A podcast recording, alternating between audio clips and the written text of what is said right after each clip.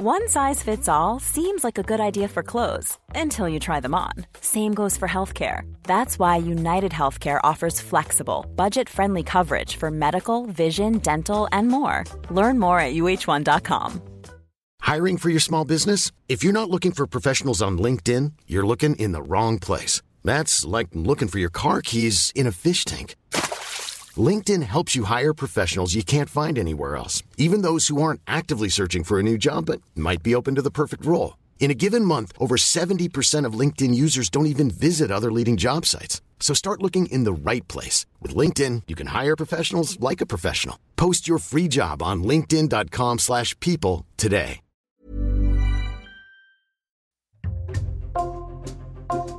Bonjour, c'est Jules Lavie pour Code Source, le podcast d'actualité du Parisien. C'était il y a cinquante ans, dans la nuit du dix-huit au dix-neuf février mille neuf cent soixante-treize, en Vendée, dans le petit cimetière de l'Île-Dieu, un commando de quelques hommes s'approche du caveau de Philippe Pétain. L'ancien héros de la bataille de Verdun est enterré sur cette île où il a passé les dernières années de sa vie, emprisonné, pour s'être rendu coupable d'intelligence avec l'ennemi en acceptant de collaborer avec l'occupant nazi pendant la Seconde Guerre mondiale. Ses partisans de Philippe Pétain ont le projet fou de déterrer son cercueil pour l'emmener à Verdun. Code Source retrace ce fait divers aujourd'hui avec Alexandre Arlot de l'édition de Seine-Saint-Denis du Parisien et notre invité, l'historien spécialiste de la Première Guerre mondiale, Jean-Yves Le Naour, auteur d'un livre sur le sujet chez Larousse, « On a volé le maréchal ». Le mystère de l'enlèvement du cercueil du maréchal Pétain reste entier. Les enquêteurs le reconnaissent. Ils n'ont pratiquement aucune piste sérieuse. On va raconter comment on en est arrivé là avec Alexandre Arlot, journaliste à l'édition de Seine-Saint-Denis du Parisien, et notre invité, l'historien Jean-Yves Le Naour. D'abord, Jean-Yves Le Naour, rappelez-nous en quelques mots pourquoi Philippe Pétain est considéré comme le héros de Verdun pendant la Première Guerre mondiale. Pour les Français, la bataille de Verdun est sans aucun doute la plus grande bataille de la Grande Guerre. Il y a eu là euh, cent soixante mille morts français. C'est tout à fait considérable. Et Pétain a été nommé à la défense de Verdun en février mille neuf cent seize. Fatalement, euh, les lauriers de, de la victoire euh, lui sont attribués. Et puis, vous avez aussi la majorité de l'armée française qui a combattu à Verdun. Et donc, les anciens combattants ont conservé le souvenir de Pétain comme leur chef. Et ça va beaucoup le servir ensuite dans sa popularité, notamment en mille neuf cent quarante. Pendant la Seconde Guerre mondiale et l'occupation allemande de la France, le maréchal Pétain est le chef de l'État et il décide de collaborer avec l'ennemi. Rappelez-nous son rôle pendant cette période. La collaboration, elle est euh, politique, elle est euh, culturelle, euh, elle est économique et évidemment, euh, il y a aussi euh, ce relais de la politique antisémite des nazis et notamment euh, les arrestations, les rafles, les déportations de juifs étrangers et français en direction de l'Allemagne. Après la libération, en août mille neuf cent quarante-cinq, Philippe Pétain est reconnu coupable de complot contre la sûreté de l'État et intelligence avec l'ennemi. Il est condamné à mort, une peine commuée en prison à vie par le général de Gaulle, et il est envoyé dans un fort de l'Île-Dieu, en Vendée. Alexandre Arlot, décrivez-nous cette île. Alors l'Île-Dieu, c'est une île de quelques milliers d'habitants qui est située dans l'océan Atlantique, au large de la Vendée. C'est une île assez rurale qui compte quasiment plus de la moitié de son territoire couvert par des forêts euh, ou des milieux naturels. Et au-delà de ça, c'est un lieu assez isolé par lequel on accède euh, par un ferry dont les traversées sont réglées par euh, les horaires des marées. Donc c'est aussi pour ça que ce lieu il a été choisi, parce que c'est un, c'est un lieu relativement isolé. Le maréchal Pétain va mettre longtemps à mourir. Il fête ses quatre-vingt-dix ans dans sa prison de l'Île-Dieu en mille neuf cent quarante-six et ses quatre-vingt-quinze ans en mille neuf cent cinquante et un. Il est sénile, il perd la tête, mais ça ne l'empêche pas, Jean-Yves Le Naour, parfois d'essayer de draguer les infirmières. Oui, effectivement, il perd un peu la tête depuis quarante-six quarante-huit et il se croit un peu revenu au temps de la caserne, quand il faisait venir des prostituées dans la caserne d'Arras, où il était colonel avant la Première Guerre mondiale. Euh, parfois, il se croit euh, soldat, et il va voir le, le directeur de sa prison, hein, du fort de, de Port-Joinville, en lui demandant une permission pour retourner chez ses parents. Euh, bon, c'est vrai, voilà, il drague un peu ses infirmières. Il dit à une infirmière qu'il a cinquante ans euh, et qu'il aimerait bien la séduire. Et évidemment, l'infirmière sait que Pétain a quatre-vingt-quinze ans. Philippe Pétain meurt le vingt-trois juillet mille neuf cent cinquante et un à l'âge de quatre-vingt-quinze ans. Il est enterré sur place à l'Île-Dieu. Et à partir de là, dans les années et les décennies qui suivent, ces rares fidèles demandent deux choses, Jean-Yves Le Naour, sa réhabilitation et le transfert de ses restes à l'ossuaire de Douaumont, près de Verdun, dans la Meuse, où sont inhumés les soldats de la bataille de Verdun. Ces deux revendications n'en forment qu'une seule en réalité, car transférer les cendres de Pétain à Douaumont revient à leur réhabilité de fait. C'est pourquoi ils mettent en avant toujours ce, ce grand combat en, en affirmant que euh, telle est la volonté du maréchal qu'il avait exprimée en mille neuf cent trente-huit dans son testament. Mais derrière, évidemment, euh, l'hommage au général de mille neuf cent seize se cache en réalité la réhabilitation du maréchal de quarante. À l'Élysée de mille neuf cent cinquante-neuf à mille neuf cent soixante-neuf, le général de Gaulle laisse croire les nostalgiques du maréchal Pétain qu'un éventuel transfert de ses cendres à Douaumont, près de Verdun, est encore possible. Alors de Gaulle a joué au chat et à la souris avec les pétainistes. Il n'a jamais eu l'intention en réalité de ramener le, le, le cercueil de Pétain à Verdun, même s'il a des rapports un peu, rapports un peu ambigus vis-à-vis de la personne de Pétain. Ça a été son chef quand il était lieutenant à Arras. Et puis ensuite, vous avez le grand affrontement pendant la Seconde Guerre mondiale. Il a prononcé un discours à Verdun en mai mille neuf cent soixante-six où il dit que « Ah oui, ça a été un grand général pendant la Première Guerre mondiale, mais, mais dans l'hiver de l'âge, eh bien voilà. » Ça a été un naufrage. Hein. Et, puis, et puis en soixante-huit, il se paye même le luxe de fleurir la, la, la tombe. Et de Gaulle donc a, s'est beaucoup amusé à diviser les pétainistes. Quelques années plus tard, en janvier mille neuf cent soixante-treize, un homme, un avocat et ancien candidat à la présidentielle, Jean-Louis Tixier-Vignancour, va échafauder un plan. D'abord, qui est-il à ce moment-là, Jean-Yves Le Naour ? Jean-Louis Tixier-Vignancour, c'est un grand avocat d'extrême droite. Il a été député euh, anti-Front populaire en mille neuf cent trente-six. Il a voté les pleins pouvoirs à Pétain. Il a eu quelques responsabilités sous Vichy, des responsabilités secondaires. Il était jeune à l'époque. Il est redevenu député de façon éphémère à la, à la faveur de la vague poujadiste en mille neuf cent cinquante-six. Lors de l'élection présidentielle de mille neuf cent soixante-cinq, il réussit à rassembler à peu près cinq pour cent.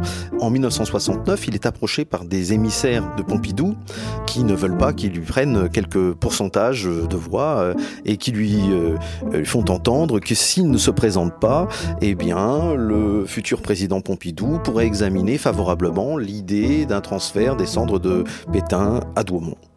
Et donc, euh, Tixier-Vignancour euh, se laisse attraper par ses promesses vagues et ne se présente pas en mille neuf cent soixante-neuf. Promesse non tenue, forcément très déçu après cet épisode. Quelques années plus tard, donc en janvier mille neuf cent soixante-treize, Jean-Louis Tixier-Vignancourt élabore un plan. Quelle est son idée en résumé ? Eh bien, il a envie de se venger de ces politiques qui l'ont un peu berné. Alors son plan, c'est d'aller déterrer le cercueil de Pétain, de le cacher quelque part et d'entamer une espèce de chantage avec le gouvernement, avec l'Élysée carrément, en disant « on vous rendra Pétain si vous acceptez de l'inhumer sur le champ de bataille de Verdun », au milieu de ses poilus comme il le réclamait dans son testament. Alexandre Arlot, Jean-Louis Tixier-Vignancourt recrutent pour mener cette opération sur le terrain un certain Hubert Massol. Présentez-nous cet homme. Alors Hubert Massol, c'est un militant d'extrême droite, il est né en mille neuf cent trente-sept, donc il avait trois ans quand euh, le maréchal Pétain est arrivé au pouvoir, et il a été élevé dans le culte du maréchal. C'est un homme qui a participé à la guerre d'Algérie, qui a ensuite cherché à s'engager en politique, et il décide de s'engager aux côtés de Jean-Louis Tixier-Vignancourt, pour une raison en particulier, c'était que dans le programme de Jean-Louis Tixier-Vignancourt figurait l'exigence de la translation des cendres du maréchal Pétain à Douaumont. Jean-Yves Le Naour, physiquement, qu'est-ce qu'on sait de, d'Hubert Massol ? Hubert Massol, euh, bah, physiquement, c'est quelqu'un de baraqué, une grosse tête avec une moustache posée sur de larges épaules, un coup de taureau. C'est quelqu'un qui fait le coup de poing. Il, il est un ancien de, d'Occident hein, pour euh, la pureté raciale de l'Occident blanc. Donc c'est quelqu'un, euh, oui, qui a l'habitude des bagarres et euh, qui va rejoindre Tixier-Vignancourt euh, dans son petit parti. Il va être le numéro deux de ce parti, l'Alliance républicaine pour les libertés et le progrès. Jean-Louis Tixier-Vignancourt va voir un marbrier, un spécialiste des pierres tombales, à Thiers, dans le Val-de-Marne, un certain Michel Dumas. Il va le voir, effectivement, on est en janvier mille neuf cent soixante-treize, et dans la conversation, l'avocat lui demande « Mais comment s'y prend-on pour euh, ouvrir une pierre tombale ?» Alors, bah, y, a, y a tout un savoir particulier, il dit Michel Dumas. Il faut mettre des cales, puis des roules, faire glisser ainsi la pierre tombale. Et oui, mais le, le cercueil, euh, s'il est endommagé, comment faire pour le sortir ? Alors, les questions paraissent un peu bizarres à Michel Dumas. Il lui demande, mais enfin, qu'est-ce que vous voulez faire ? Ben voilà, je voudrais exhumer un corps. D'accord, mais il y a combien de temps ? vingt ans d'inhumation ? Bon, puis à un moment donné... Tixier-Vignancour avoue qu'il s'agit de Pétain et que voilà, il a besoin des, des services de Michel Dumas.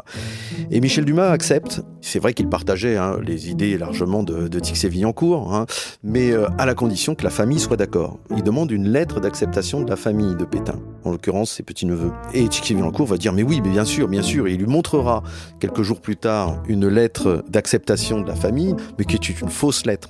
Michel Dumas s'est fait rouler.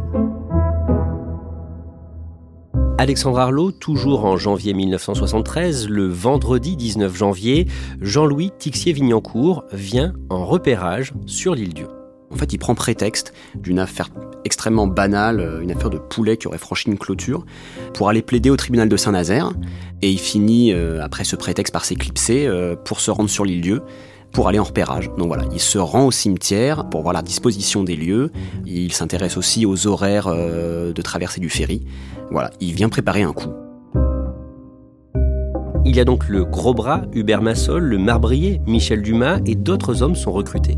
Ils seront six au total, quatre autres hommes, euh, quatre anciens militaires. Parmi eux, il y a un ancien légionnaire hongrois, il y a un autre ancien légionnaire polonais, euh, un fervent anticommuniste, qui accepte parce que voilà, il souhaite remercier la France de l'avoir accueilli. Et il y a aussi deux autres anciens militaires français, un ancien parachutiste, qui donc sera accompagné de son père pour cette mission. On en arrive au dimanche dix-huit février, ce commando quitte Paris très tôt le matin et fait route vers l'Île-Dieu. Faut imaginer l'ambiance, c'est une ambiance euh, finalement assez lourde puisque c'est, c'est une mission qui est quand même pas banale. Il se trouve qu'ils ne se connaissent pas, ils n'ont pas spécialement envie de se connaître. On est quand même dans un complot, dans une conspiration, moins on en sait sur ses comparses, mieux c'est. Donc l'ambiance au départ de la région parisienne est assez pesante et donc finalement la glace se brisera lors d'un repas. Hubert Massol demandera à Michel Dumas, le marbrier, comment il compte s'y prendre. Et Michel Dumas expliquera avec force détail comment il parviendra à extraire le cercueil du, du caveau. Jean-Yves Le Naour, pendant ce temps, une femme a été chargée d'acheminer une fourgonnette à l'Île-Dieu pour ramener ensuite le cercueil de Philippe Pétain. Une commerçante de l'Île-de-France, effectivement, qui s'appelle Solange Bosch, a décidé de venir sur l'Île-Dieu pour vendre des pulls, des pantalons, et elle vient avec une estafette. Bon, le problème, c'est que quand vous passez euh, le, le bateau euh, pour aller sur l'Île-Dieu, ben, il faut euh, consigner sa plaque numérologique, ça laisse des traces. Les membres du commando se dispersent dans le petit port de Fromentine pour prendre chacun de leur côté le bateau pour l'Île-Dieu. Ils arrivent sur place à la nuit tombée, ils rejoignent leur hôtel, l'hôtel des voyageurs. Après avoir dîné, ils montent dans leur chambre pour attendre que tout le monde dorme sur l'île. Leur camionnette pénètre dans le cimetière de l'Île-Dieu, les feux éteints. Il est deux heures du matin. Le commando se met alors au travail, Jean-Yves Le Naour. La première étape, c'est de casser les joints de la pierre tombale en donnant des grands coups de barre de fer. Le problème, c'est que ça crée un vacarme absolument dantesque, hein, parce qu'on est en pleine nuit, hein, vous imaginez, le bruit répercuté. D'ailleurs, il y a un chien qui se met à hurler, euh, et puis il y a des maisons tout autour, pas très loin. Il y a même la gendarmerie à quelques centaines de mètres. Il y a une lumière qui s'allume dans une maison, donc ils se disent « mais on va jamais y arriver ». Michel Dumas hésite, et là, Hubert Massol prend la barre à mine des mains de Michel Dumas et tape à grands coups, bam, bam, bam. Et puis voilà, le, les joints ont sauté.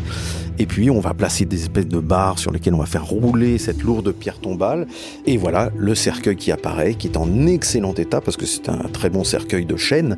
Et donc là, Hubert Massol se met au garde-à-vous et dit cette phrase historique, « Maréchal, nous voilà ». Alexandre Arlot, que font ensuite les membres du commando ? Bah ensuite, il s'agit de couvrir les traces, donc c'est la raison de la présence de, de Michel Dumas dans ce commando. Donc on replace la pierre tombale, on rebouche le trou qui a été causé par la barre à mine, donc on utilise du papier journal issu d'un journal espagnol qui traînait dans la camionnette, on refait les joints, et avant de partir et de quitter le cimetière, ben on ratisse pour effacer les traces de pas. Le cercueil de chêne du maréchal Pétain est placé dans la fourgonnette. Le commando repart, l'estafette au point mort pour faire le moins de bruit possible. Les six hommes retournent à l'hôtel pour attendre le premier bateau pour le continent qui part à quatre heures du matin. Et là, le directeur de l'hôtel, un certain monsieur Nolot, qui est un pétainiste pur jus, eh bien, il sort le champagne. Hein, ce n'est pas tous les jours qu'on libère le maréchal, il faut fêter ça. Il est même surpris, tellement le commando a été vite. Il pensait qu'ils sont partis depuis une demi-heure, et ils ont dû échouer, puisqu'ils reviennent aussitôt. Et non, le cercueil de Pétain est dans la camionnette. Les six membres du commando embarquent sur le ferry sans être inquiétés. Le jour se lève, nous sommes le lundi dix-neuf février, et ce jour-là, Alexandre Arlot, vers neuf heures du matin, le gardien du cimetière de l'Île-Dieu remarque quelque chose d'anormal autour de la tombe du maréchal Pétain. Oui, il s'aperçoit qu'il n'y a aucune trace de pas autour du caveau du maréchal Pétain. Euh, ça lui met la puce à l'oreille, puisque dans le week-end s'est déroulé notamment, non loin de là, un, un, un match de football. Et dans ce genre de cas, il n'est pas rare que certaines personnes se rendent au cimetière pour aller voir la tombe du maréchal Pétain. Pas forcément des pétainistes, mais voilà, c'est, c'est un peu la curiosité du, du cimetière. Et donc ce matin-là, pas de trace de pas autour du caveau. Le gardien du cimetière s'approche du caveau, se rend compte que les, les joints sont frais. Il se dit que quelque chose s'est passé.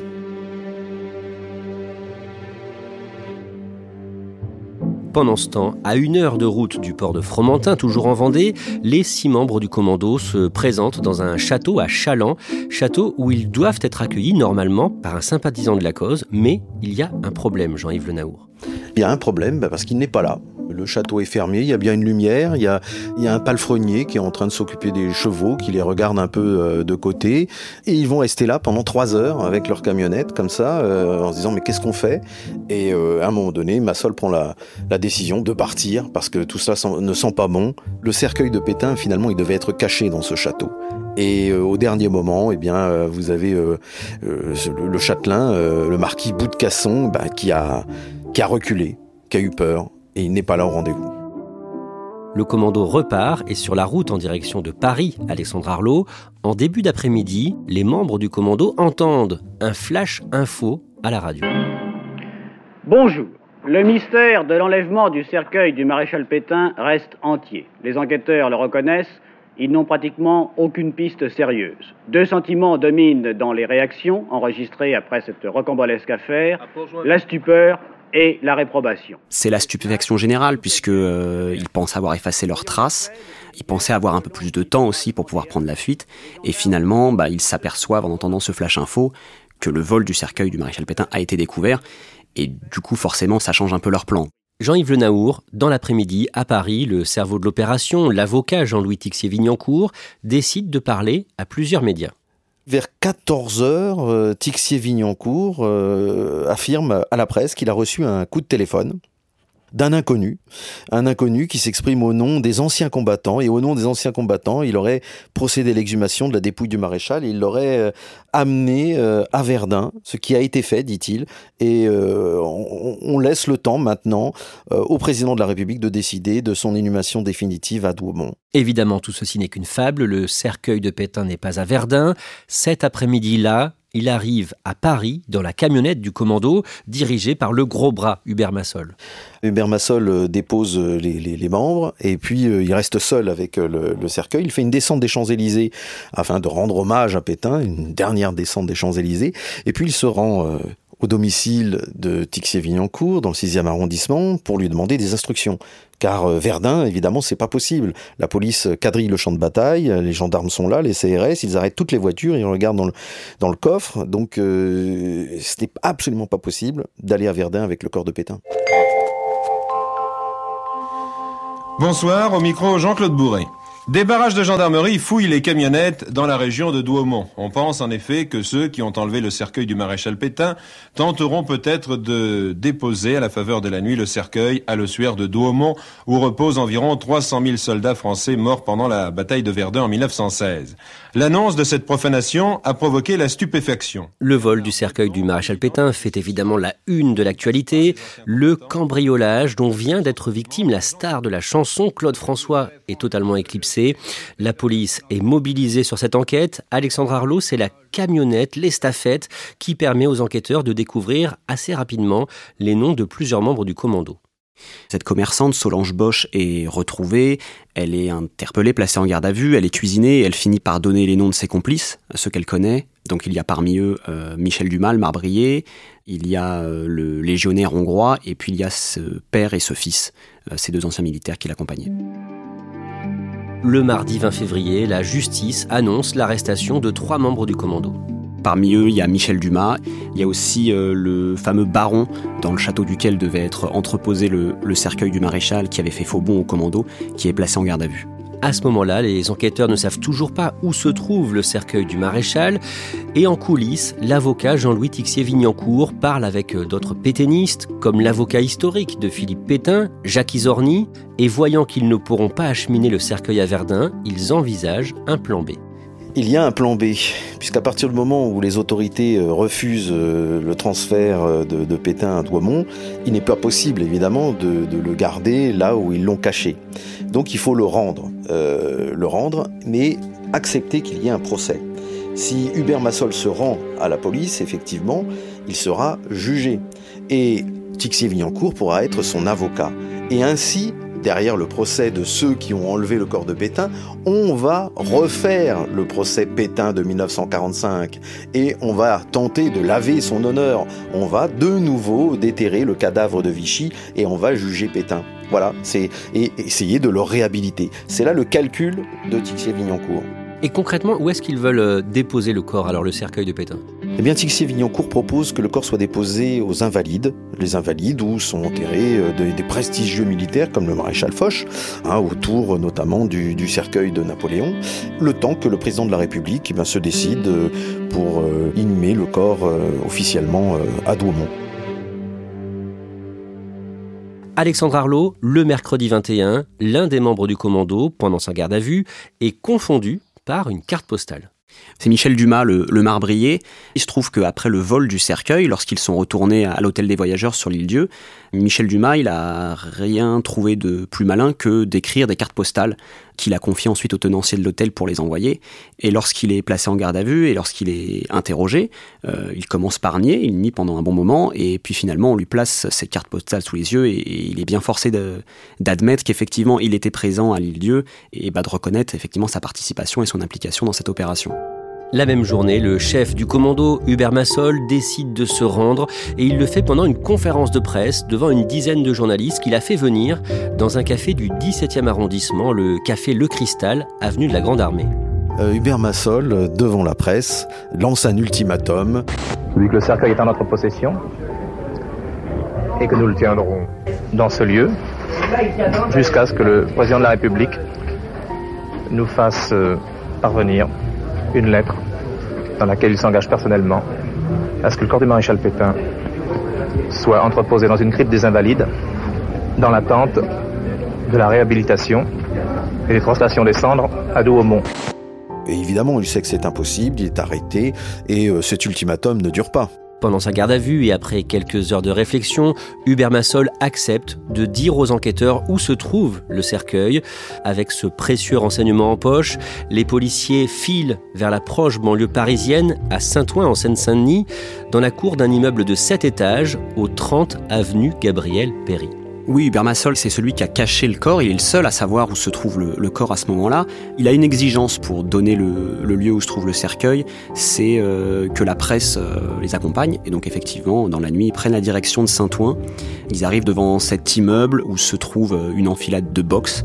À première vue, euh, Hubert Massol a presque un peu du mal à se souvenir dans quelle box se trouve le, le cercueil. Finalement, la mémoire lui revient assez vite. Les policiers ouvrent le box. Il y a une bâche, il y a un vieux matelas et sous des cartons, ils découvrent le cercueil du maréchal Pétain qui était entreposé là, dans ce box de proche banlieue parisienne. Le jeudi vingt-deux février, le cercueil du maréchal Pétain s'envole de la base de Villacoublay à bord d'un hélicoptère Puma, direction l'Île-Dieu. Le jour même, à quatorze heures quarante, après une courte cérémonie religieuse, Philippe Pétain est inhumé à nouveau dans son caveau blanc. Les membres du commando arrêtés ont fait quelques jours de prison à la Santé à Paris, mais ensuite ils ont été libérés et ils n'ont jamais été jugés, volonté des autorités pour éviter de leur offrir une tribune. Jean-Yves Le Naour, aujourd'hui, cinquante ans plus tard, plus personne en France ne rêve d'une réhabilitation de Philippe Pétain ou d'un transfert de ses restes à Verdun ? eh bien, il y a toujours une association qui avait été formée à la mort de Pétain, l'A D M P, l'Association pour la Défense de la Mémoire du Maréchal Pétain. Mais aujourd'hui, ce ne sont plus que des petits vieux, octogénaires, nonagénaires, qui sont tellement peu nombreux, avec peu de moyens aujourd'hui, qu'ils pensent à s'autodissoudre. C'est pour vous dire qu'il n'y a plus personne, même parmi les défenseurs de Pétain, qui croit que la réhabilitation est possible. Donc Pétain, aux yeux de l'histoire, eh bien, c'est définitivement l'homme de la collaboration, l'homme du déshonneur.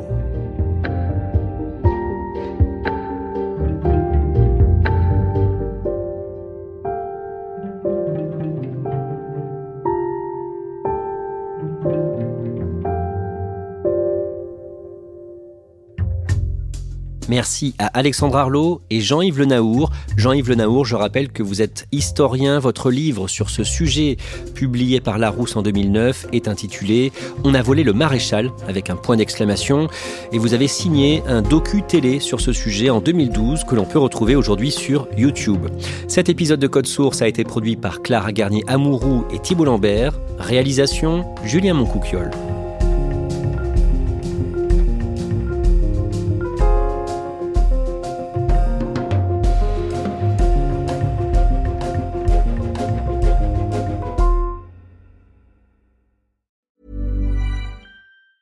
Planning for your next trip? Elevate your travel style with Quince. Quince has all the jet-setting essentials you'll want for your next getaway, like European linen, premium luggage options, buttery soft Italian leather bags, and so much more. And it's all priced at fifty to eighty percent less than similar brands. Plus, Quince only works with factories that use safe and ethical manufacturing practices. Pack your bags with high-quality essentials you'll be wearing for vacations to come with Quince. Go to quince.com slash trip for free shipping and three sixty-five day returns. Hi, I'm Daniel, founder of Pretty Litter. Did you know cats tend to hide symptoms of sickness and pain? I learned this the hard way after losing my cat, Gingy. So I created Pretty Litter, a health monitoring litter that helps detect early signs of illness by changing colors, saving you money and potentially your cat's life. Pretty Litter is veterinarian developed, and it's the easiest way to keep tabs on your fur baby's health right at home. Go to pretty litter dot com and use code ACAST for twenty percent off your first order and a free cat toy. Terms and conditions apply. See site for details.